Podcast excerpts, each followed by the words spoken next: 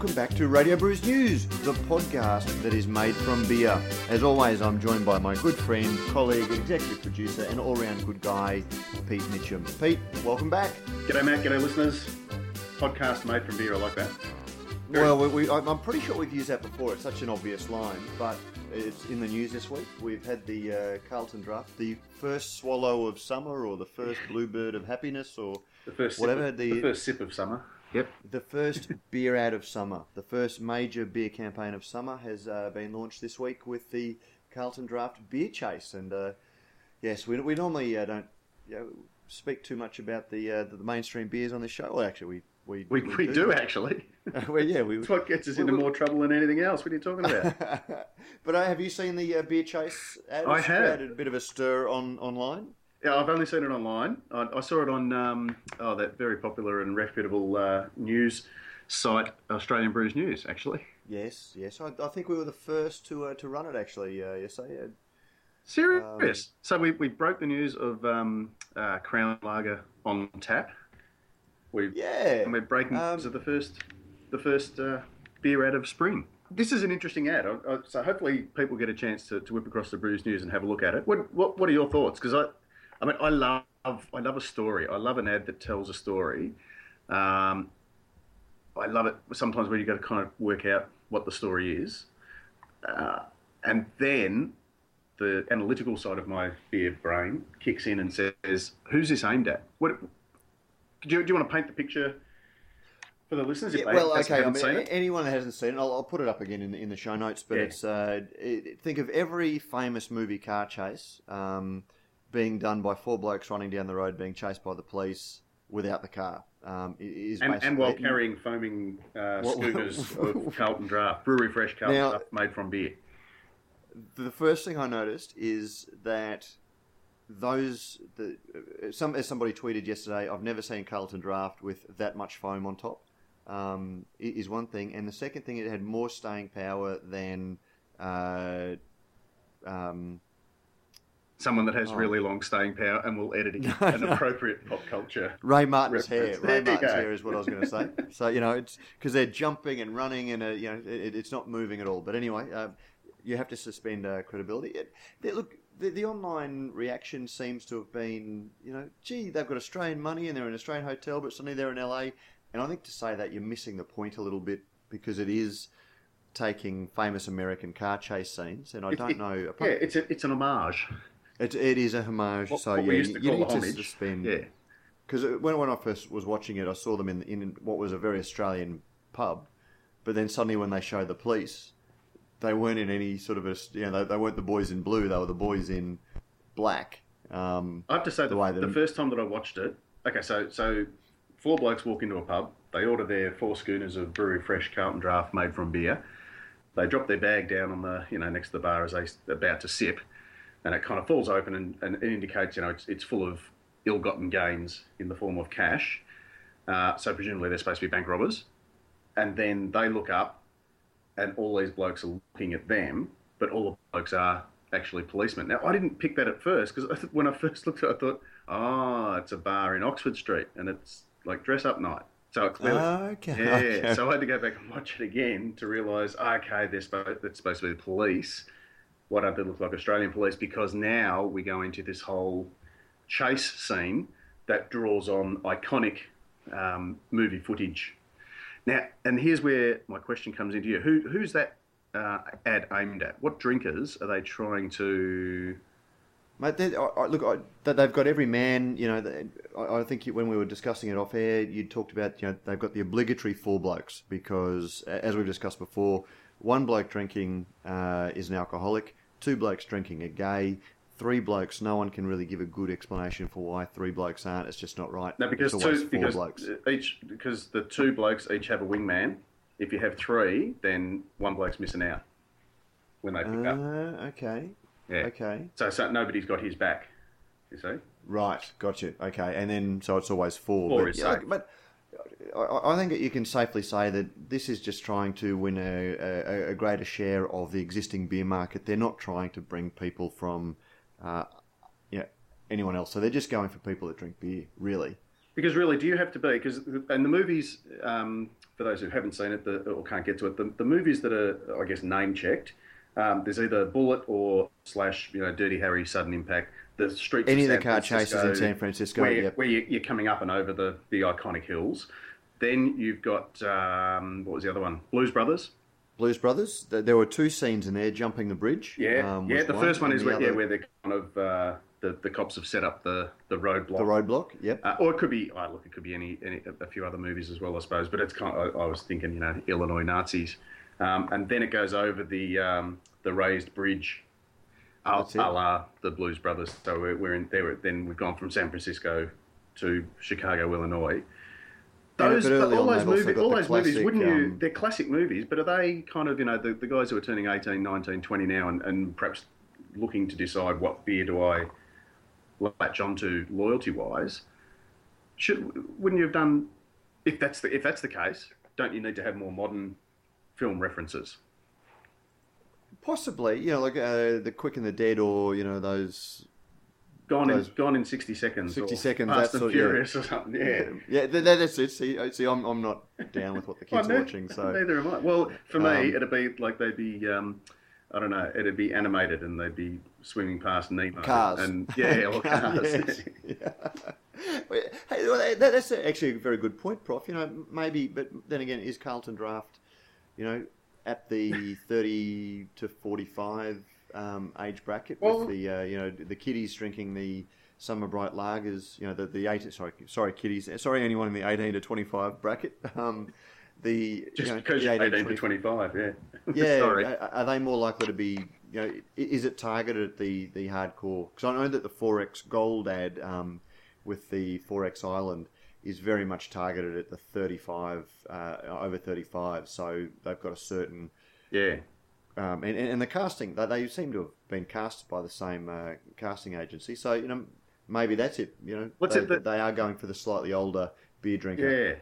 It's interesting too, just that the, the guys are supposed to be sort of, you know, hardcore robbers and apart from the fact that they, you know, clean make a clean escape but then stop at the pub sort of indicates that they're perhaps not, you know, criminal masterminds. Um, but then they kind of look like, you know, I don't know, Moe, Larry, Curly, and Schmo. Like they're kind, they're they're kind of safe. They're, they're not, you know, safe crackers, but they're kind of just safe looking blokes. Oh, that, that that's the that's the, the whole thing. You know, they're, they're not trying to look like um, I can't believe bank robbers. the movie stars. But you know, it, and it, it's interesting because there's, there's the usual you know, sneering on Twitter about you know that it's a crap beer and stuff like that, and you know. It, it, if you don't like it, it's a crap beer. If you love it, it's a great beer. Yep. Um, simple as that. Um, I love the ad. I just think, I- I, think it's it's it's more fun, um, and and good luck to them.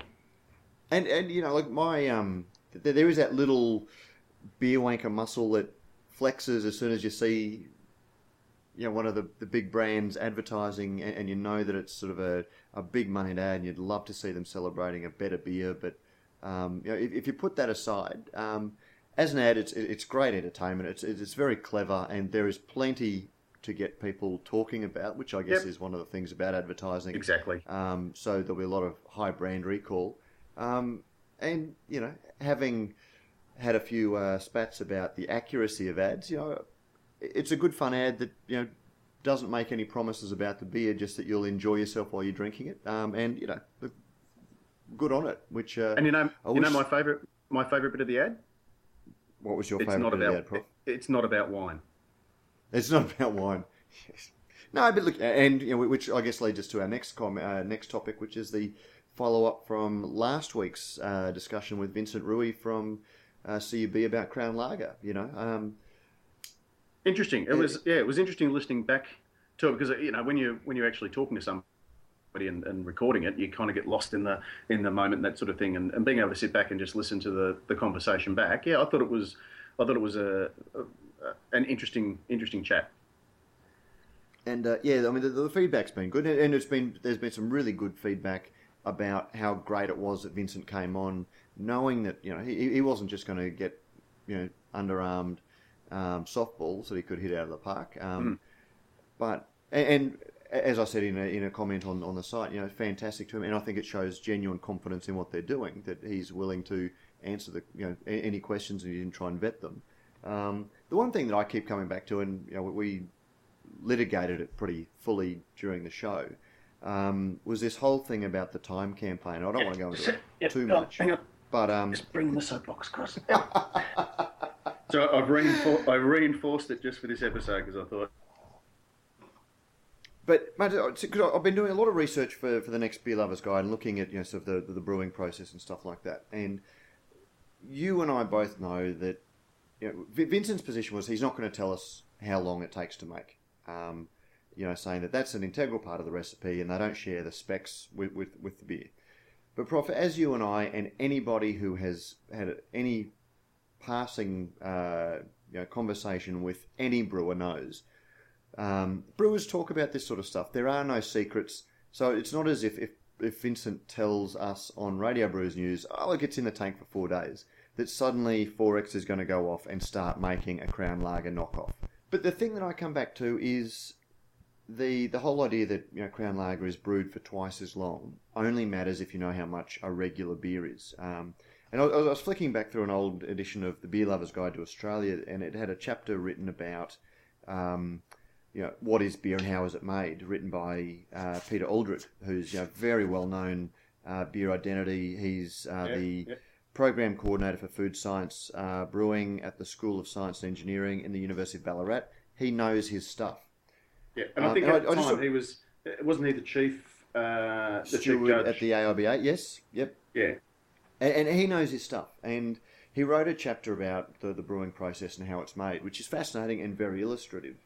But, you know, he talks about the fermentation period. And he says, lager used to bottom fermenting and are generally used for cooler ferments, usually less than 17 degrees, and hence the fermentation times are longer than those of ale yeasts, 6 to 10 days as opposed to 4 to 7 days.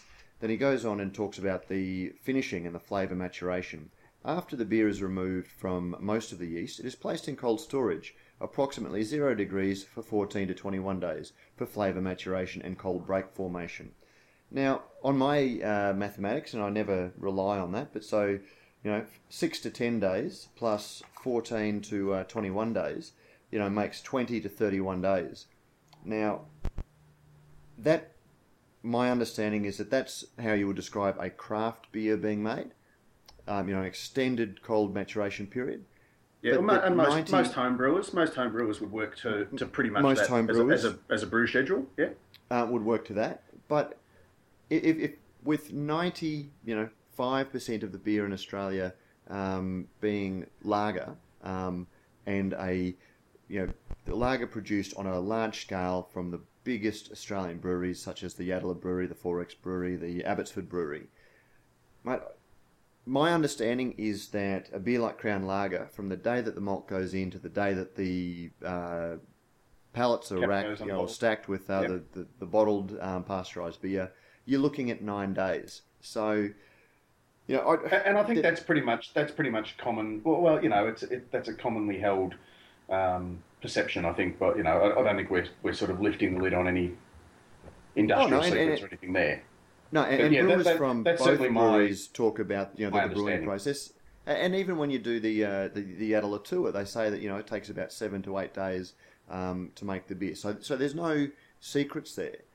But when you know all of the literature that is telling the average that's used to educate people is telling them, um, you know, it's it's X. Um, you know, it, it, there there seems to be a um, you know a, a- conspiracy for you know, and I realise how you know I say that half seriously, um, Yeah. only half seriously, that you know to to make cheese of the beer world look like uh, you know farmhouse made cheese. Um, but anyway, that, that's marketing, and you know I that, that's where it does come down to personal um, you know philosophy and, and, and those sorts of things. I, I, I think that you be open and honest about this sort of stuff, and you know if, if people buy people buy for a whole lot of other reasons. Um, you don't put lipstick on a pig, which is a phrase that's got me in uh, trouble in the past. Um, but yeah, by putting lipstick on a pig, you're, you're actually devaluing the whole category. But that, that that's just me, and I, I guess that's something that we'll always be able to discuss. But uh, yeah, no, look, all, all credit to Vincent for coming on and, and talking about it, and people And have I, and I will both say, I sides will and they say can on, form on their own Vincent's views. behalf that there was probably one one aspect that I don't know whether it's qualifying it, but he was rather than saying Crown Lager is brewed for a long time. He was talking relatively. He was saying that it was brewed for longer than the other mainstream. Well, just to, Yeah, and and, I, and I know you and I perhaps don't. No, don't when I listened back to it, I was like I was in full canter, so you know, or yeah, full gallop, so I wasn't actually uh, necessarily, you know, parsing his sentences for, for the meaning. But um, and, and, and yes, he, he was saying that, but then, and here's the problem with marketing: one, they'll start the campaign saying one thing, but then if you look at the website, they talk about their extended lagering process. Um, you know, they they they. The, Yeah, but you, it- could, you, often could, you could lager it for a day and a half longer, and it's still extended compared to. That's but that, and and that's where again my personal view, um, and you know it comes down to your, your own pref, your, your own philosophy and um, your, your, your tolerance for advertising bullshit. But um, Yeah. you know, I, I think as extended has a fairly clear meaning. Um, they're using it in a highly subjective, relative way, um, not an objective way, but they're using it in a way that is designed to give the impression that it's much longer than it is, to connote much greater quality than it is, and, and those sorts of things. But you know, as I said, you know, we we this dead horse has been flogged enough, so we'll uh, we'll move right on. Um, But I tell you, what, every every time it, it just it, it just blinks an eyelid, we'll give it another whack. Well, yeah. Listeners, if, if, if we ever have the chance to have a beer in the pub, don't get me started. unless it's a pub, unless it's one of those premium pubs that will be soon be serving uh, Crown Lager on draft. Crown Lager. Yeah, we'll, we'll wait and see. It'll be very interesting. Um, and I'm waiting to see how the, the, the media release and what the uh, story is about the beer. Um, but anyway, yeah, we'll wait and see. But anyway, Prof, uh, that's enough about Crown Lager. Um, who, who are we talking to today? That's a good question. No, actually, oh, today today we're talking uh, we're, we're talking media um, in, a, in a couple of different forms. First, we're going to kick off with uh, I've, I've teed up a very special guest for us today, whose uh, name and work will possibly be familiar to some of our readers and some of our listeners. Uh, he's all the way from New Zealand. He is a craft beer aficionado and also a beer writer of of, note uh, by the name of Phil Cook. Well, let's uh, have a chat to Phil. And yes, we're joined by Phil Cook, who, in addition to being uh, a New Zealand beer identity, was recently named the Brewers Guild of New Zealand Beer Writer of the Year. Phil, welcome to Radio Brewers News. Good afternoon. Well, good Now, morning voice- where you are. Well, it's, it is still morning, but uh, your voice won't be uh, new to people who listen to the Beer Diary podcast, which is one of my favourite uh, beer podcast. But uh, your writings are also uh, available on the interwebs as well. Indeed. All free, all over the place. for free all over the place. So where do you write, Phil? I, I write uh, mostly just on, on my own site, uh, which I just call Beer Diary, named after an actual beer diary. Uh, yeah, which is at philcook.net, just to drop in a mandatory plug. Highly recommend, and I, I do have to say to the listeners of Radio Brews News um, and readers of Australian Brews News that I've been badgering Phil since I first met him. I think about three years ago It's to true. write for uh, Australian Brews News. And if you like the sort of uh, semi-informed, highly opinionated uh, stuff that we put up, um, you'll you'll certainly like Phil because he's uh, he- he's slightly more informed. Um, and uh, yes, so I, I No- highly recommend. No shortage blog. of opinionated either on, on some occasions. Now, Phil, I, I do have And to Phil- credit. And Phil, you are you are uh, acutely aware that Mac is is Dutch, so that No, uh, harassing I- I- of you is not is I- not going to abate. Okay, Prof, can so you might as well just start up? writing for us. I, I, could could we on. clear something up? I, I, I was argumentative enough in the Crown Lager podcast that I didn't take, you know, I, I I didn't actually take exception to the description of me being Dutch. It's actually Danish, but I'm fifth generation Australian. So That's uh, proper Australian. It, it's, it's properly Australian, but if you're at least going to get my heritage uh, in, into the conversation, get it right. It's Danish. I only had any hope of spelling it right because I had a philosophy degree. Well, I still have a philosophy degree, but yeah, so the name's not unfamiliar. No, but they he has an additional e just to. Oh, right. in- So I was misspelling his name, but got You were, yeah, no, Kirky, because Kierkegaard um, is K I E R, Oh. um, but Kierkegaard is in Kierkegaard is in the Australian one. Uh, has they've they dropped the first E. See, five generations of Australian. exactly. But anyway, I just um, I just can't believe it's taken you 22 episodes to clear that up because I've, I've I've been that's my standard material. Right. Prof, I, I, I only like taking the point when it matters. When things like time is the fifth ingredient and Ah, that sort of thing. Yeah, okay. So when it suits the yeah, got it. It's contextual. When, when- when it's irrelevant or marketing or just fluff. I, Let's I talk about Phil. Let, us talk about Phil. so Phil, now mate, how, how does a professional university student with a degree in philosophy, a var- variety of other half-finished university degrees, That's true. um, and extensive experience in some of Wellington's better beer bars, come to be New Zealand's best beer writer? Uh, that's a, that's a good question. I wish I knew how it happened. Um, I just well, it all came out of that that notebook that that I started keeping because I just my memory is is way below human normal. It just basically doesn't work. My my recollection of what I have drunk and how whether I liked it is is terrible. So I have to I had to take notes, and I've been taking notes for years and I moved into a second book because I took so many notes, and then I didn't have the first book with me, so I was persuaded to upload it so I could check it on the internet at work, rather than carrying the damn thing around. You know, enough So of in, in, gadget it, it, it's not really cloud computing; it's head computing or Yeah. foam computing. It's offloading your memory onto a onto a server somewhere. I don't even know where my server is. A No, friend of no, mine I- handles that for me. I, I have to say that you know you your beer writing career came about because you couldn't remember what you tasted. But then I recently read your post about um, you know tasting in a glass, um, which, which was beautiful. It was completely lacking in dogma, um, apart from the need to use a glass. Yeah, Um, you know, some of my favourite beer expressions seem to have originated. Either I read them for the first time on your um, blog, or you invented them. Um, Kegtris is one. Cake tris. Uh, brand wank um, i- i- is another. But uh, uh, I'll, I'll die was- happy if those two words make it into the dictionary. I really will.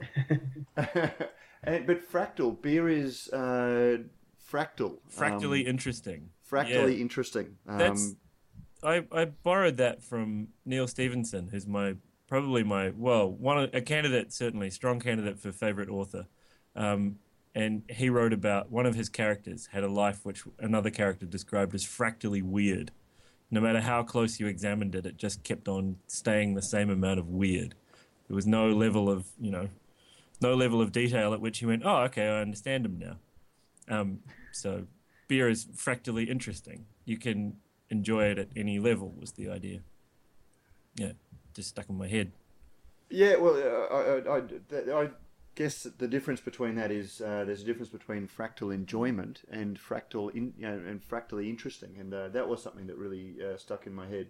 Um, but your fundamentals for beer tasting, um, and this is from a presentation you gave at Beervana, Yeah, um, embrace subjectivity. Um, beer, Yeah. like all matters of taste, is a subjective experience. Can you tell us a little bit about that? Well, I get. I mean, that kind of thing, and that most of the advice in that seminar really came out of just years of bartending experience and watching people get freaked out and feel overwhelmed or feel peer pressured or feel browbeaten by their beer snobby friends and things like that. And I just always wanted to help people just calm down a bit. Um, so that thing about embracing a subjective experience, you know, you, you, you will literally never be wrong if you enjoy something and assert the fact that you enjoy it, no one can call you out on that. There is a lot of things you can be wrong about, but whether or not you like something is is just not among them, you know.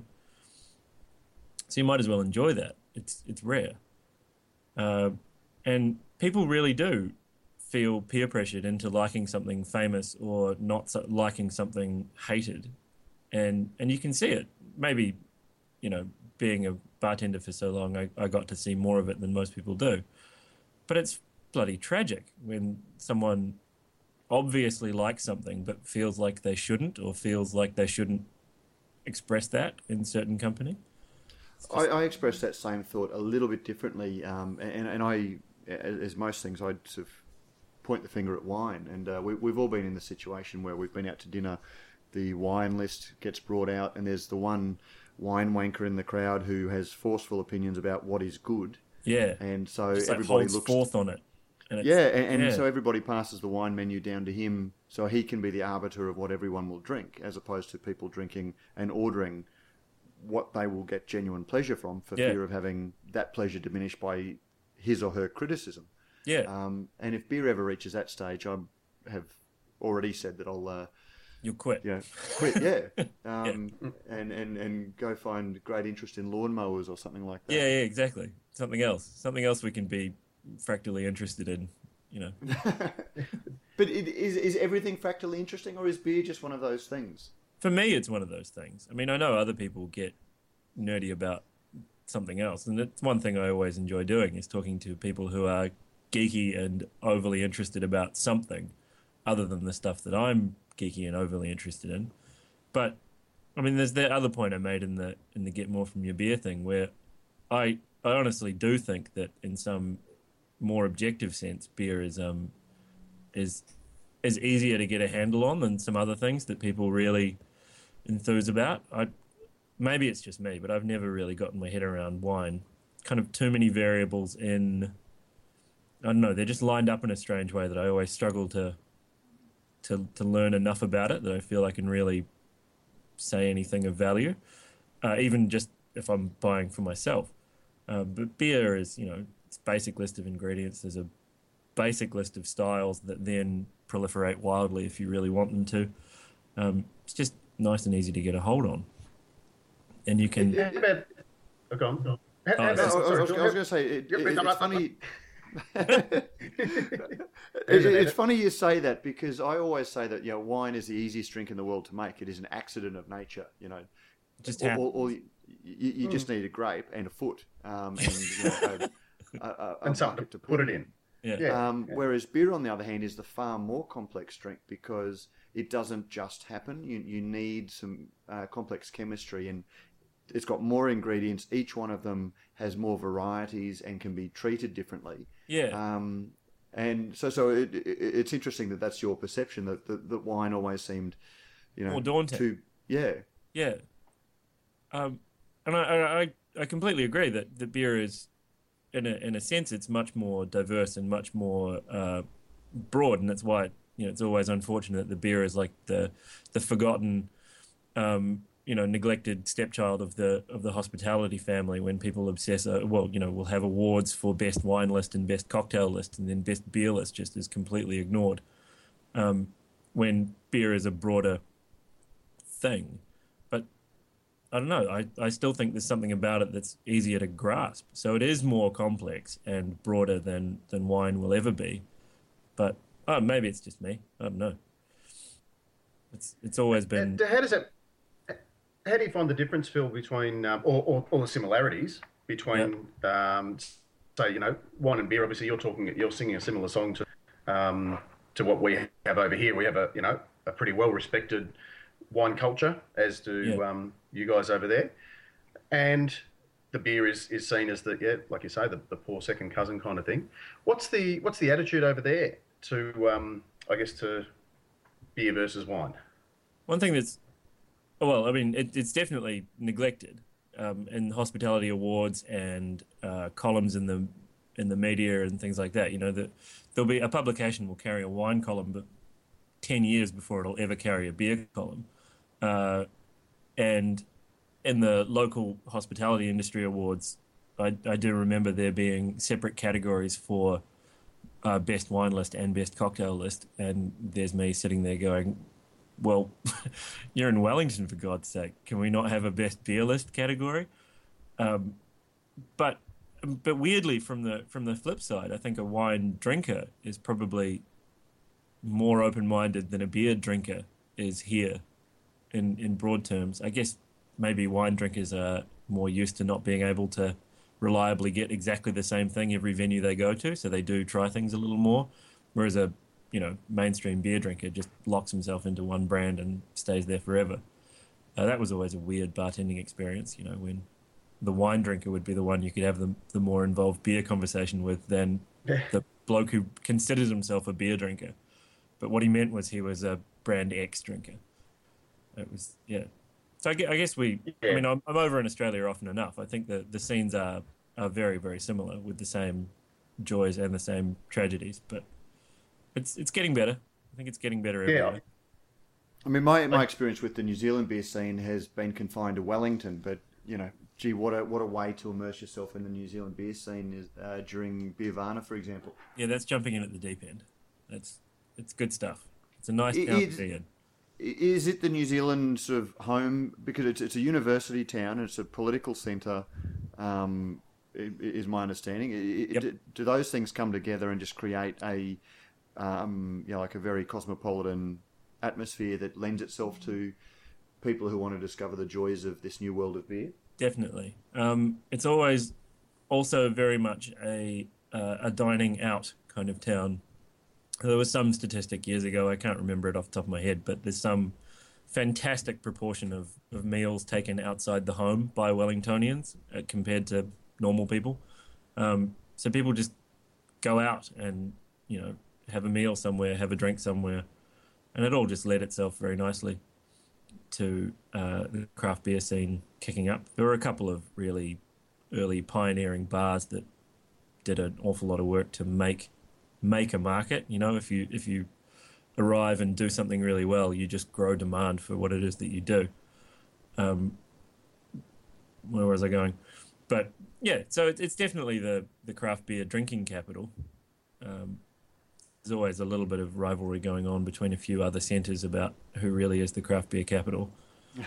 well, that, that's just if they weren't fighting about that, they'd be fighting about something else, surely. Well, exactly, and it's not a bad thing to fight about because it just leads to people trying to one up each other, and that's it's always fun to watch in this kind of business. So, yeah, Mate, do, Yeah, do you have any for fears who- at the? Sorry, you, you go, Prof. Yeah, I was just going to say, did you want to go into um, a little bit, about, you know, for those who weren't there, about Biva- Beervana? What do you want? Not want to? Oh yeah, no, we, we've posted a fantastic uh, review um, from Luke. Yeah, I just read Luke. that this morning. today. Who uh, actually, it, it was really gratifying to hear him write that because I hate covering beer festivals because it's trying to grab a cloud, you know, embrace a cloud. Um, there's so much happening. It, it, it- there's so much to report on that unless you just sort of focus on one or two little elements of it, um, it, it just became, becomes too daunting. I've always found, but uh, Mm. it seems that he found it the, the, the same thing, which was uh, it was a really nice read. Yeah, and it's it's not a bad thing to be overwhelmed by, right? You know, it's it's it's nice to have too much to write about to the point that you just find yourself almost unable to write about your experience without turning it into Ulysses, you know, some five thousand page stream of conscience consciousness ramble. You've just described Brews News, I think. in a good way. posts, I'm sure. so now, um, you're also doing some work for uh, the Garage Project in Wellington at the moment. That, that's my new full time job. Yeah. And what are you doing for them? Brewing or just No. learning? I, I like to describe it as I do everything else. Um, there's Pete Gillespie, the brewer, and Jos Ruffell, who's broadly sort of business development kind of guy, uh, and then I I do whatever else needs doing. Um, I'll clean kegs, I'll fill kegs, I'll put kegs in a car and deliver them. I'll write to people in far-flung corners of the country and ask them if they want some of our beer. Yeah, it's good. It's it's really uh, varied work. It's at the other end of the industry than I was for years when I was a frontline craft beer bartender. Um, it's it's a nice change. It, there's a lot of nice continuity to it. I'm still going to the same bars and dropping off beer that I used to stand behind the bar and pour beer at. So, yeah, familiar but different. Really good fun. Phil, can you tell us a little bit about? Uh, obviously, you're the the uh, prestigious winner of this award. um, who else? Who else? Who was in the running?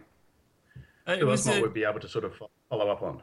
it's not a um it's it was a strange award like like the rest of the beer awards you you know you weren't nominated by someone else you had to put yourself forward like the breweries all do this with their beer you know they they have Yeah. to submit their own beer you can't write to the beer awards and say you should give x beer a medal because i think it's great the brewer has to brewer has to put it forward so the beer writers were all told you have to put yourselves forward you know with a short letter basically nominating yourself, which was a really strange experience. So I mean, there's no list anywhere of of, of who they all were. Um, James from Crafty Pint in his little talk at the at the um, at the actual awards dinner, he mentioned um, Alice Galletly, who did the the marvelous Beer for a Year project, which she just Yes. finished recently. She's a, a she lives up in Auckland, and she did 365 beers in 365 days, um, a new beer a day for an entire year, and blogged about them all. Um, and the the project mostly overlapped with the with the period that the award was covering. So she was definitely in the running, and she was, you know, she deserved special mention from uh, James and everyone else who wrote about the award because that was an amazing project on on many levels. Just the endurance and managing to find that many different beers and find the enthusiasm to write about all of them. that many different adjectives. Yeah. yeah, she occasionally berated herself for, for praising beers in the same kind of terms, but hit on this wonderful uh, set of comparisons to uh, beers like different sorts of boyfriends, like a beer that she would marry, a beer she would have a fling with, a beer that they were, they were brilliant. Like, genders genders reversed. I knew exactly what she was talking about. It was quite fun.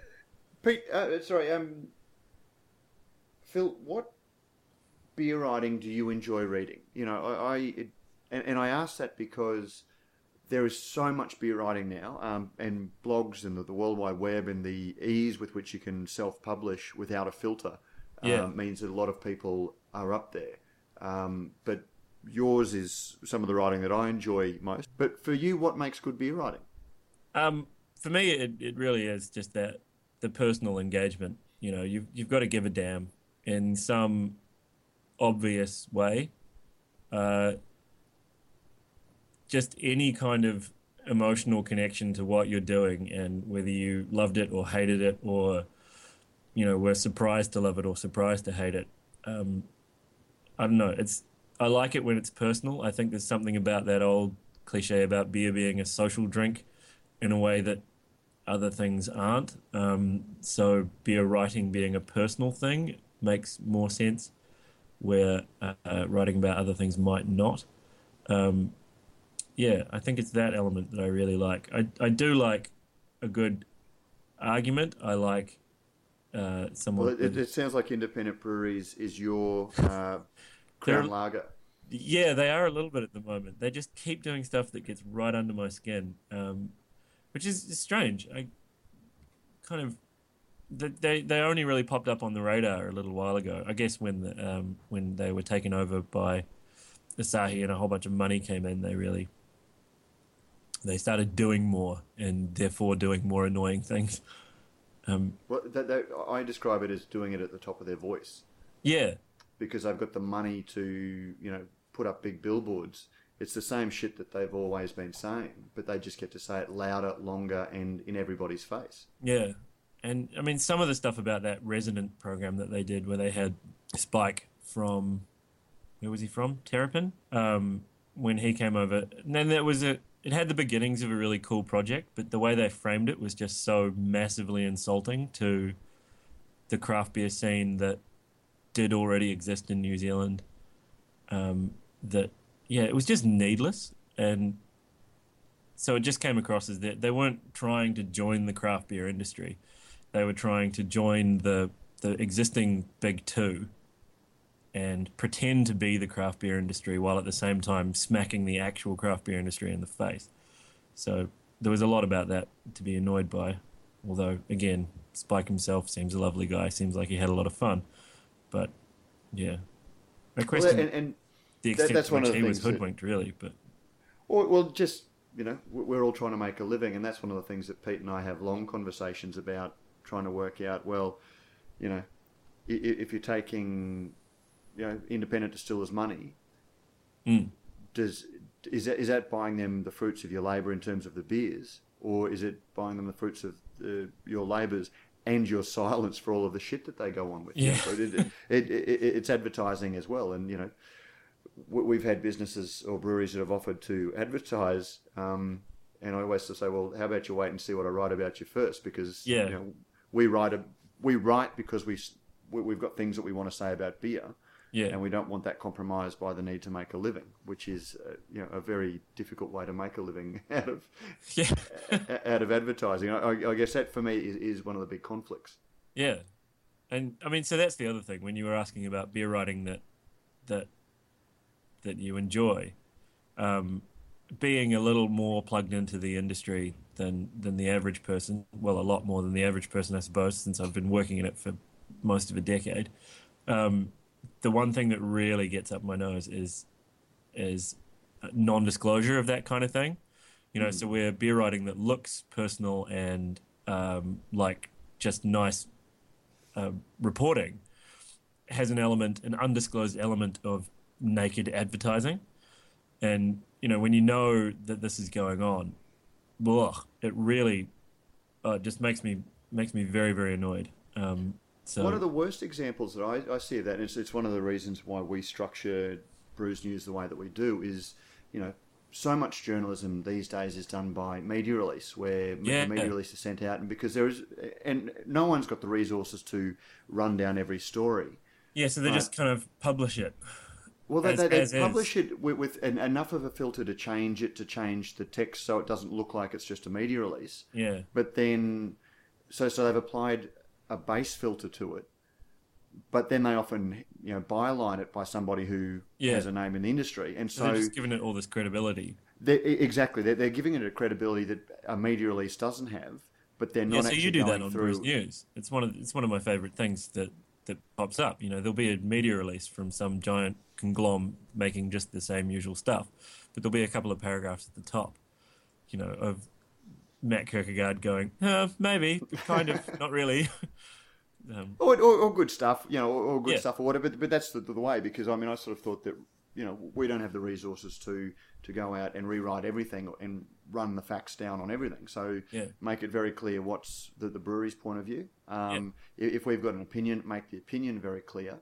And the third benefit, I hope, is that for people that read a number of different um, sources, particularly trade magazines, um, who are, are probably the worst offenders at just publishing, you know, Yeah. they can then go back and see, well, that's actually not a an article, um, and hope. And my hope was that it would make those uh, other publications look stupid and change their way, and you know, to, And just slowly- degree, it- I I've always wanted people just to slowly, you know, get in the habit of a little more skepticism. So this is like, you know, when I call out a, a, a brewery for doing something brand wanky and dumb, it, it's it's partially about hitting them for what they did do, but I've always just also wanted people to get a little more wary because you know you're drowning in advertising these days. Um, well, probably since since capitalism really got up and running, we've been drowning in advertising. But Although I just I've heard it described as an arms race with our it's it's an arms race with our gullibility, Right. Um, where just as we sort of you know extend our disbelief a little bit, they'll push it that little bit further. Right. So you know advertisers are always in uh, you know in in a, in a context contest to see just how far they can take it. And we well, it's a constantly it's a good war to be a soldier in. It's a no, it's a noble one. Phil, we might uh, we, we, um, might push on, but thank you. Congrat- look, congratulations. Um, I, I was really excited. Um, a a somebody who doesn't write for mainstream media um, and just has a you know a, a, a little blog in, in the broader scheme of things, but can be independent, can be thoughtful, and can be reflective, can get national recognition for doing that. Um, and congratulations. I- I, think you're an inspiration to that army of uh, disbelieving bloggers out there. Thank you very much. That's very And, nice. uh, to say, very nice to hear. And I think it says a lot about the New Zealand beer industry that such a thing is possible. We are in good shape over here. It's it's good and getting better, as I know it is with you guys as well. So So, and ho- hopefully you'll be a, we, we can get you on uh, semi regularly for the, for the podcast, which is I know a little bit easier time wise than writing, but hopefully we can get you uh, writing on the on Brews News as well, being Brilliant. our uh, New Zealand correspondent. I'm definitely keen. Keep fighting the good fight, Phil. you too. Good on you, Phil. Thanks, mate. Cheers, guys. See you, mate. Prof, look, I really enjoy talking to Phil. I, I met him a couple of years ago when I was over for Beervana, and I you, you can't believe how excited I was. I'm sure I sounded very gushy when I said it to him uh, during the podcast, but I couldn't believe when the inaugural Beer Writer of the Year awards, the officially sanctioned Beer Writer of the Year awards, goes to a blogger and somebody who, um, you know, doesn't play the game. Doesn't you know? He, he writes what he thinks. He writes in a really engaging, um, popular way that's very thoughtful and clever and brings in you know all sorts of pop culture. And he's just not the sort of guy you associate with winning a, a major award like that. So um, I was really pleased with that. Yeah, uh, here, here, here. I, I met Phil uh, this year at uh, at Gabs as part of Good Beer Week, and uh, as I we'd, we'd spoken before and, and communicated by email and that sort of thing. I knew of him, uh, but that was the first time we actually physically met, and he was helping out. Uh, he was one of the crew down there, one of the volunteers, and great to catch up with him. And yeah, it was sort of like this. This is you don't look like who I expected you. You know, a, a beer writer, to you know, to kind of look. He's just a he's a he's an everyman. He's um, and, and like you say, really writes beautifully. So I'm sure that we'll we'll stick a, a link to his. Um, well, to his I, have actually been after him since, since we met. Yeah, so since I've been reading his uh, beer diary for quite a while, um, and ever since I first read it, I've been wanting him to write about the New Zealand beer scene um, for Brews News because you know I really I think he's a good fit for, for what we do. Um, we probably can't afford him now that he's an award-winning writer. Well, that, that's the other thing. You know, he, he's in the same position as the rest of us. He blogs um, and he you know sort of puts it on his own website. Um, but it, it, none of it's for, for pay, which again is is another um, interesting thing about him being beer writer of the year. He's not a professional paid writer. I, I, don't know that he's ever been professionally published for his beer writing. It's just purely the, the work that he's done under his own steam um, for his own benefit uh, on a blog. But anyway, we'll uh, we will he, he wrote a really good um, post on his presentation about taste um, and tasting beer at Beervana. So he's given us permission to post that. So we'll post that the same day that uh, this podcast goes up. Now, who, who are we speaking to next, Prop? Well, next, it just keeps coming, doesn't it? We've, we've given all this information, we've broken new news, and you know, introduced ads to the uh, the listeners. We've spoken to an award-winning beer writer, and now we just head straight into uh, a little bit of a look at a couple of beer festivals that are coming up shortly. So, beginning in uh, October, we've got Sydney Craft Beer Week, followed in November by Newcastle um, Beer Week. And we'll be talking to Todd Venning, uh, well known to many of the listeners, I'm sure, as part of the Beermen TV crew, who is uh, organising the Sydney Craft Beer Week. And then to Corey Crooks from the Albion Ale House up there in Newcastle, and good friend of the program. We've had him on before talking about uh, Newcastle. He'll be talking about the um, Newcastle Beer Week. Excellent. Well, let's uh, get in and talk to Todd and Corey. And now we're joined by Todd Venning, one of the men behind the Beermen TV and also one of the men behind Sydney Craft Beer Week. Todd, welcome to Radio Brews News. Howdy, guys. Thanks for having me.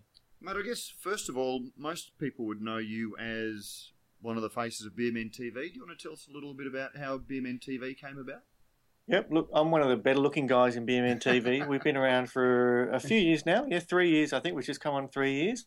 Um, we were, I think, at the time, the first online beer video podcast just talking about better beer and um, just trying to promote that we, we have a, a, healthy and growing craft beer culture here in Australia and just sort of adding a little bit of humour around it.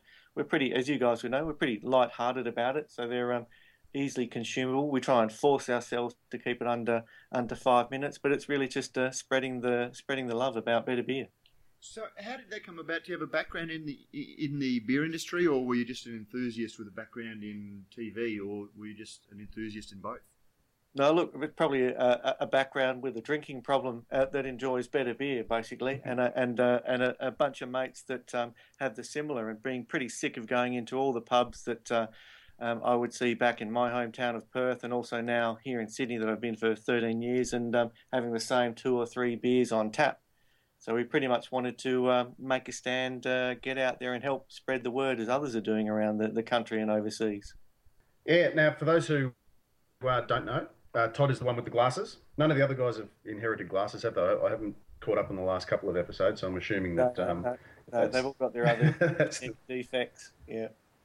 Yeah. Now, listen, another another bit of a plug that you should, uh, while you've got the opportunity for, is of course the very the iconic um, uh, beer institution that is the Hair of the Dog Breakfast, which has uh, taken place over the last couple of uh, good beer weeks down here in Melbourne at uh, Beer Deluxe. I notice I've just be, received a schedule for uh, the Newcastle Craft Beer Week, and there's one slotted in there, and I'm guessing there'd, there'd have to be one in Sydney Craft Beer Week as well. We have. How, how did that come about? Well, look, it, it, it's something that we, we, we've always wanted to do in terms of sort of move BMN TV into doing some events and sort of you know get a little bit more interaction and uh, and sort of you know leverage some of the relationships we've got with brewers and breweries now. So we we saw the opportunity to hang something off the back of the Australian International Beer Awards down in Melbourne a few years back. Um, look, uh, surprised ourselves in terms of how well it received and how much fun we had and how big the hangover was was afterwards. But um, look, 100, you know, 110, you know, or so people gathered at Beer Deluxe down there with about you know eight to ten beers, you know, a bit of fun in between from the Beermen TV guys, um, and we sort of um, kicked that on for a few years, and we've been wanting to bring it up here. And I think with the work that we've been putting into Sydney Craft Beer Week, um, it's at a size now where we can slot it in quite quite comfortably and, and bring a little bit of the, the, the fun and the, the beer love up here.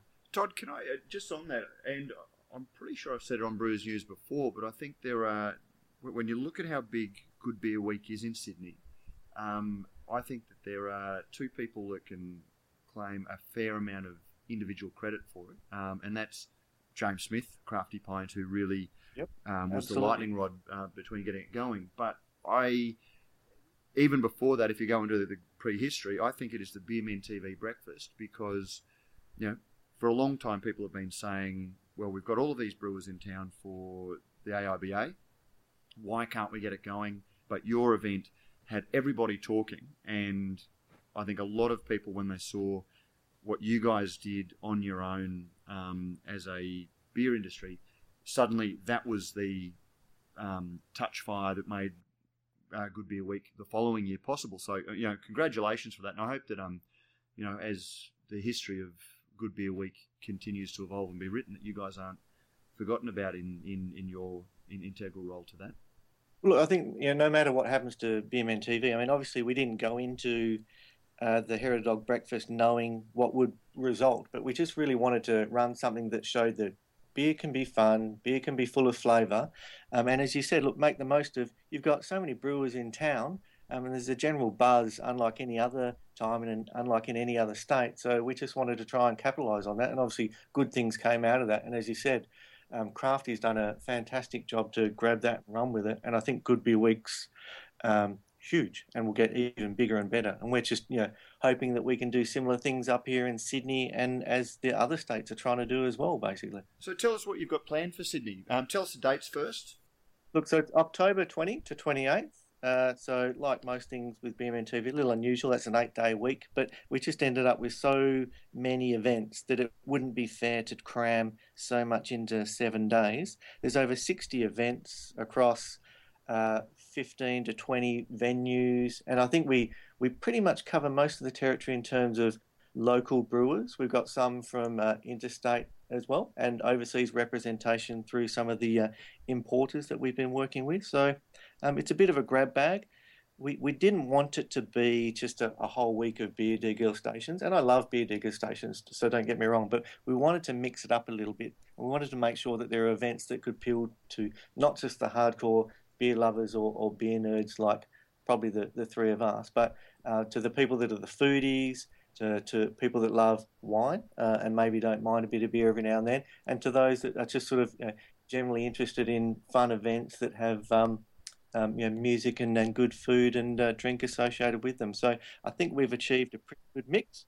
More, more than last year's event, which was sort of really a, a, a toe in the water. But um, um, yeah, it's shaping up to be awesome. It's great to hear you see that because I think the point of the, the, Good Beer Week should really be to bring more people to the fold rather than you know singing to the choir. Um, oh, exactly. I mean, what's what's the point of just you know pitching to the same beer lovers? And we love them, and they're the guys that are um, you know vocal supporters of Beermen TV. But yeah, we we really are all about cracking into the mainstream and sort of teaching people um, that there's more to beer than just the usual yellow fizzy stuff. And we really want, because we're Sydney based, we really want to change the way Sydney views beer. And hopefully, Craft Beer Week um, will be at least one vehicle for doing that.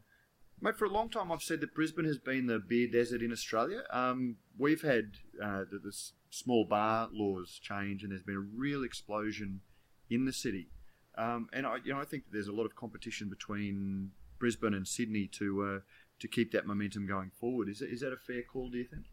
I, I think it, I think it's great. I think it's great that you know in the last 12 months we've seen all these festivals popping off around the country, and all of them want to uh, be bigger and better each year. And I think it's fantastic. The end result can only be great as far as giving people better choice for beer and uh, and uh, more ways to experience it. I think I think it's awesome. Uh, and look, I know the guys. Um, up at Newcastle um, Craft Beer Week, they're, they're, they're, doing some great stuff too up there. And I think it's it, it motivates us somewhat in that uh, we would love to see Craft Beer Week in Sydney be bigger and better than Newcastle because from a Sydney point of view, we always look down upon our friends in Newcastle, but we love them so much. And that, and that, and that rivalry between us sort of inspires us.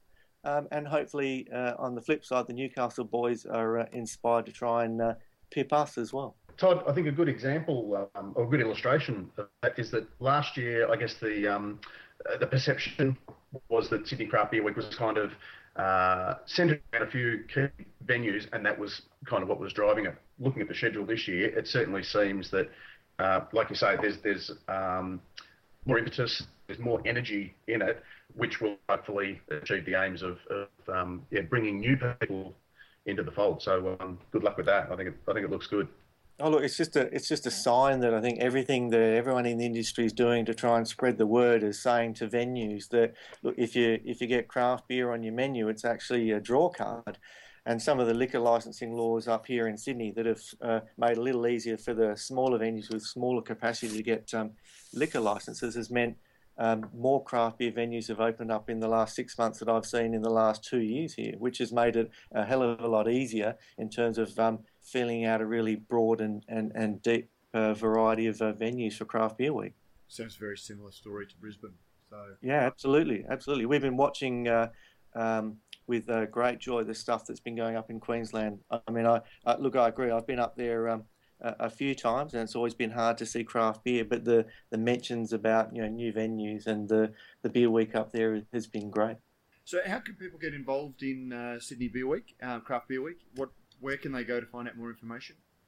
So the best place is sydneycraftbeerweek.com. So there you'll get a good view of all the, the different uh, events that we're running, um, and we've categorised them by theme. So if you're if you're more about the food than you are about uh, tap takeovers or degustations, you can jump into what matters most. oh, well, good luck, Todd. Um, Pete and I are both going to be down there for the week, so uh, or for part of it. So we look forward to catching up and having a uh, good beer with you in Sydney. Awesome. Look forward to it, guys. Thanks for having me on. And, and, and where can they see BMN TV? If you head to bmn.tv, that's where all our usual uh, fun and chaos is there, and uh, we'll be uh, popping out some new episodes that sort of uh, help to point to some of the things going on in Craft Beer Week um, in the next week. Beautiful. Todd, uh, all the best. We'll see you down there, or up there Cheers. in Pete's case. Yeah, catch you guys. Yeah. And yes, we're now joined by Corey Crooks, the uh, publican at the Albion Hotel in Newcastle, and also the man behind Newcastle Craft Beer Week. Corey, welcome back to Radio Brews News. Cheers, Matt.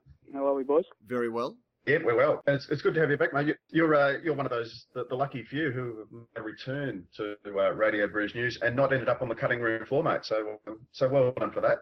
I feel very special. now, last we spoke to you was it the second last or the last mainstream tap? Was in the process of uh, either being changed over or had gone.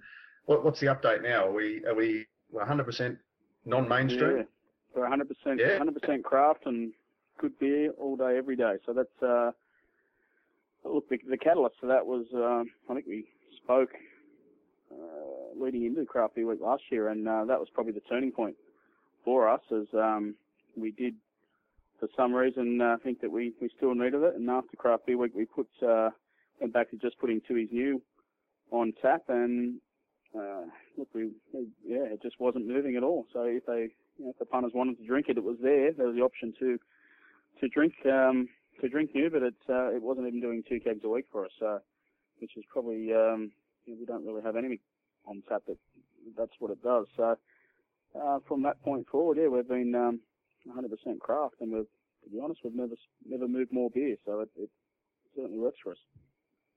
And you were pretty much beginning back then when we last spoke to you to, I guess, move towards rather than changing your clientele, uh, as in you know losing the the, the people who are perhaps the you know the died in the mainstream sort of drinkers, and you were finding you know alternatives that they were happy to drink rather than their, their regular typical. Is that is that still sort of moving in the right direction? Is that still happening? Yeah, look, I, I would say that um, you know the, the average consumer, our our customer who who comes to the Albion now knows what they're coming here for. Um, it you know it's, it's taken almost four years to get to where we're at today. It wasn't something we've done overnight, but now that uh, you know we, we have completely moved away from mainstream, that's not just on tap. That's that's we don't sell a single package mainstream beer either. So look, I would say you know 90 95 percent of the people that walk in our door know what they're here for. They're here to drink good beer. So it's it that um, engagement of having to uh, convince someone that the Hunter Kolsch or you know the lager offering is you know if they drink new then that's they're generally they're a they're a lager drinker and we've, got something that still fit fit their um their appetite. But uh, that's Kolsch was basically the uh, Keith uh, from Potters. His Hunter Kolsch was the one that we used uh, if you want to call it our not not so much the gateway beer but it was the um, the fallback for those that did still ask for a for a schooner new or a VB or or Carlton or what have you so that volume um, has really started to diminish, particularly in the last few months. I think where we're, you know, like I'm saying, that most people know what they're coming here for, and, and as uh, as good a beer as the Kolsch is, probably people are bypassing that now. So that's one that we only had three taps out of the 12 that that didn't change. Um, Kolsch was one of those, but we're going to start rotating uh, that. We're just taking delivery of uh, some of Benny Krause's Australian Ale. So just to keep that one interesting as well. Our our lager tap, if you like, will be rotating between. Um, talking to the boys, went down to Trainworks, the uh, Illawarra Kolsch, which uh, has won quite a few gongs of. Uh, that's a bit of a pun with the boys from oh, Gong, but, nice. uh, yeah. Uh, you know, so the, we'll keep that. So we've got some Holgate Pilsner here. We're going to keep that, try and make that as interesting as we can as well. So.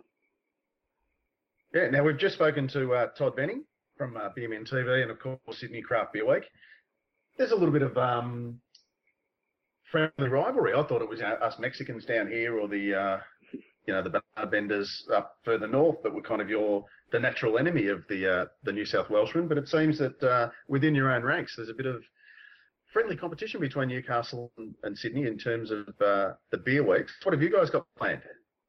Uh, look, that's I've got a meeting four o'clock this afternoon with our venues, so we've got 20 venues in, involved this year, which is um, basically double from last year, which was the first year. We had 11. Um, as we sit here at the moment, there's 34 events locked away, but um, that's not completed. There's probably, I think there's four or five venues that, that haven't um, sent me through what their plans are for this year. So I would say we're on track to be around about 50 events thereabouts for the week. Um, the week will open and close with festivals. Uh, so I think I might have taken you boys for a bit of a drive during last year, and, and my little plan was to try and uh, increase the, the tourist tourism element to uh, Newcastle Craft Beer Week. So we're going to have a festival yep. up at Fort Scratchley, which is uh, an amazing venue, and I don't think there's anywhere in Australia that can rival as far as a location for a beer festival. So anyone that's listening, Google Fort Scratchley and have a look. Oh, we'll be posting some And, photos uh, up on the uh, when this goes up, so everyone can see the uh, the photos you've sent through. Yeah, look, it's it's it's fantastic, and it, it's very historic. You know, it's um, there's a lot of significance there with the site. We um, we're doing a collaboration brew between uh, Murray's and Hunter, our two local craft breweries, and that will be called 1942 to um, to mark the occasion, which is the 70th anniversary of Newcastle being invaded during the Second World War by the uh, Japanese subs. So the guns had to fire to protect Newcastle. So that's um, a collaboration brew will do, and we'll launch that up there on the day, and then it rolls into a whole another seven days of events across, uh, as I said, 20 venues, and it all culminates at uh, Warners at the Bay with their sixth annual beer festival. And uh, yeah, just on the Warners at the Bay Festival, which I was going to mention next, that looks like it's expanded, uh, built on its, uh, I guess, the feedback from the last couple of years. Last year was the first time that uh, I'd been up there, and Matt and I were lucky enough to share a, a tent uh, with uh, some very fine product from Hop and Spirit up there in Queensland, and also with Paul Mercurio, who we happened to drag along and managed to sell all these books for him, so he owes us big time. If you're listening, Paul. no, Um. But some of the feedback was, yeah, that you know, just with the expecting good weather again, obviously towards the end of November, uh, more shaded areas and uh, a, a bit more amenity for the for the crowd should make it an even better event. Yeah, I'm, I'm look, I'm, it was probably a bit of feedback and different things that that uh, Mark and the boys had, had, had taken on board, and yeah, shade as we looked like it was uh, in the middle of the desert. If you look at some of the photos of all the t-shirts being used as um, try and escape the shade, but uh, escape sorry, escape the sun. But and I think there's a little bit of food, a bit more of a food element this year, so which is which is great. Um, but yeah, look, the, the the whole week we try to make it uh, pretty diverse. We it's not it's obviously the the week's about enjoying good beer responsibly and. Uh, there's a whole range of events. Um, like I said, we're, we're starting an opening with a, a festival. I have taken a something that I thought was a great idea to to get the message that came out of um, Crafty's Good Beer Week was the Pint of Origin. So that that was uh, fantastic for the support from the venues that jumped on board. They they uh, didn't have to push or prod to try and get people to come on board with those. So where that, I think it's a great way for people just to you know, especially those that are travelling, something through the day, all day, every day, that be able to in, enjoy some of the beers, particularly some of the, you know, we, we, we see obviously we're, we're to get access to, to Moo Brew from Tasmania, but there's um, a number of good beers down there that we, really don't get access to up here in the mainland, so uh, particularly even uh, Queensland. You know, we don't see a lot of the Queensland craft beer, which is obviously in, in the big growth stage. So I think there's a good opportunity for those um, that wander around. We are going to do a, around a around Australia and beer bus on one of the days uh, as well. So stop off at all the Pint of Origin hotels and enjoy a beer of your choice. So oh, nice. Um, yeah, a bit of comedy. Um, Sam McCool coming on board to do a bit of comedy for us, just uh, and that will that's teamed up with the Beer Lovers Guide. So we're going to do a, a Beer Lovers Guide to Extreme Beers, which uh, Mark's put on a number of occasions now very successfully. That'll uh, It'll be you'll here with us at the Albion uh, on the Monday night, but then we're going to break that evening up and finish with a bit of beer and belly laughs. So, and there's, um, a, there's a bloke coming up to do a barbecue demonstration, I believe. Yeah, we got a couple of a couple of bullheads. Some Tong, what is he? The uh, Tong King. Tong Master. Tong Master. Tong Master. Sorry. Yeah. So Tong the, King. uh, that was a Chinese emperor, wasn't it? Yeah. He, he, he brought the Well, barbecue to that's- China. Tong King probably sounds better. Yeah, but uh, the Friday Friday evening. So we've got uh, yeah, you two boys here when we're going to do the um, the beer and barbecue brisket. So that's um, Uh, looking forward to it. That's going to be a lot of fun. Yeah, that backs up. It's a bit of, a big day, that one. Just looking here, I've got it in front of me. We've got the, the big official dinner on the Thursday evening, and we're going to do a hair of the dog breakfast uh, backed up on the Friday morning, and somehow we'll do a barbecue in the afternoon. So it'll be a, a fun day. But yeah, look, there's there's some some good stuff. We're going to do a grape versus grain dinner. So got a couple of uh, mates who are local winemakers in the Hunter Valley. Um, that's going to basically be a bit of a, a debate type uh, forum where we've got Newcastle Exotic Beer Club who are just about to host next month their 10th annual dinner as well. They've been going obviously their 10th year, so those guys are going to, they weren't involved last year with Newcastle Craft Beer Week and I approached them and said, look, you should look at an event to tie in um, their successful dinners that they already host. So that'll be great versus grain, so each five course paired with a beer and a a wine, obviously, and not disclose what the brands are until the end, so there's no people thinking that that's their favourite beer or favourite Yeah. wine, and I'll have to go that way. So that'll uh, that'll be a bit of fun, and yeah, like I said, we've tried to keep things um, as interesting as possible. The the, uh, the and the other venues have been very proactive in getting things sorted. Um, the Delaney have managed to keep the last five years of Cooper's Vintage, so they're going to do a Cooper's Vintage flight night. That will be a fantastic uh, event. Not that the Albion Hotels Yeah. events won't be, but uh, that's exciting. Yeah, look, it's, it's good. You know, the guys um, last year, first year, you know, and, I, and it exceeded my expectations. I thought it was great. Everyone had a ball. You know, the numbers we got to the events was fantastic. But um, yeah, we're, we're obviously in the second year. You can learn things from the, the first one, and um, yeah, obviously I've been snooping around at all different things and did the trek down to um, to, to uh, Trainworks, which is you know don't know what the exact number was. I'd say about 1,500, and that was in the absolute middle of nowhere. um, it was you know people travelling there to, to experience that day, and it was a great day. So that was more me wearing my festival hat because we're doing the one up at Fort Scratchley this year to kick it off. So um, what else have we got? Um, well, it certainly seems, and I guess like uh, similar to the Sydney Craft Beer Week, it's not just you know beer and food matching, or it's not just you know come along and have you know a, a tasting or whatever. There's a real wide variety of events that uh, even if you're not a full-on you know beer nerd or um, uh, you, you into you know what all this fuss about craft beer is, there's something to uh, interest you, and if you happen to be exposed to some, uh, some nice beer while you're at it, that's almost like a bonus. Yeah, exactly, and and that's obviously that's that's what we're trying to achieve. It's we, you know, obviously here doing what we do every day. We've got a, a following of really looking forward to. But if we can, you know, if we can uh, change the opinions and the views of, of uh, a few more hundred people along the course of that week, then then everyone's a winner. So, you know, the ladies' night, which we did to kick things off on the um, on the Monday night last year, which was a great success. We, you know, we're backing up and doing doing that again. So, um, a local guy who uh, is probably soon. We've been getting some quite interesting Belgian beers available that we've been putting on tap, which uh, just you know generally you just can't get. We've got Delirium Tremens coming on the water at the moment on the way, which will be on tap. So uh, Jason, International Beer Collector, is going to host a dinner as well, which uh, is a little bit.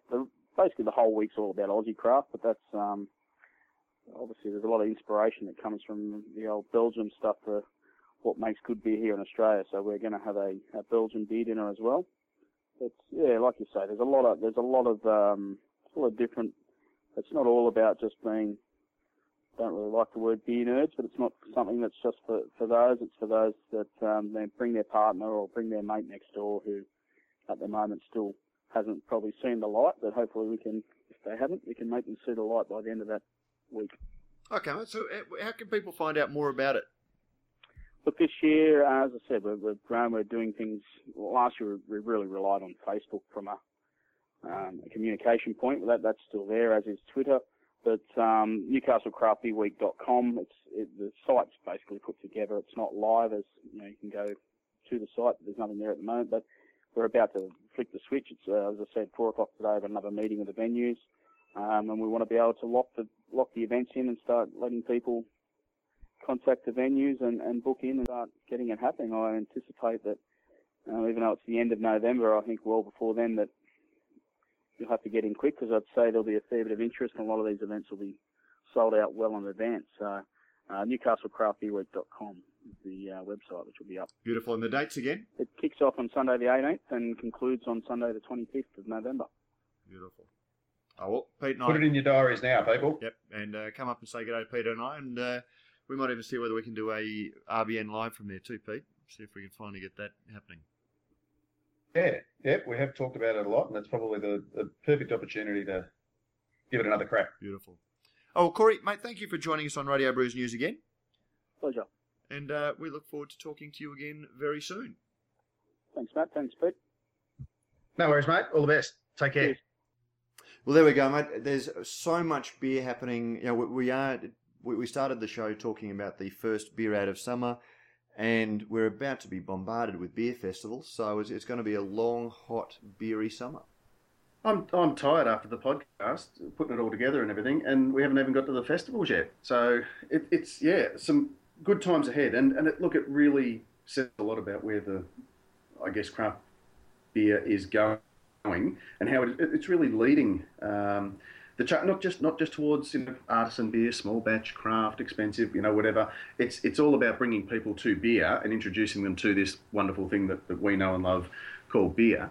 Um, they're new punters, new people to the scene are going to be introduced to hotels that may have mainstream offerings on tap. They may have uh, you know big bottle shops and all that sort of thing with all the all the standard mainstream offerings, uh, but you know, it's it's it's the, the whole you know broad church kind of thing, which I think is just great.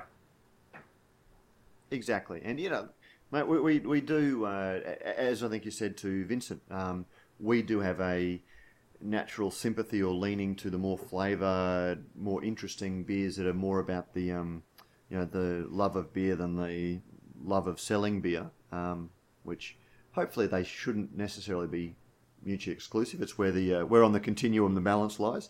Uh, but we just want people drinking beer. I mean, you, you, and I just love beer, so uh, yeah. Mate, what, what did you have you had a chance to listen back to the uh, last podcast? Yes. What did you think of the uh, South Pacific themed Umpa? Threw me because I'm thinking, hang on, we've got a new. s- Oh no, there it is. I'm just underneath the, the sort of the lilting uh, slide guitar and Hawaiian ukulele feel. I'm thinking, yeah, roll out that barrel. That was that was good. Well, let's Yeah. let's roll out the barrel again. Always good to chat to you, Prof. Always good to You chat to you. mate. Talk to you soon. Down. Go up, let it better. No, we won't. No, we won't. It's raw and it's real. It's radio beer news. See you all next time. Cheers. And we're out.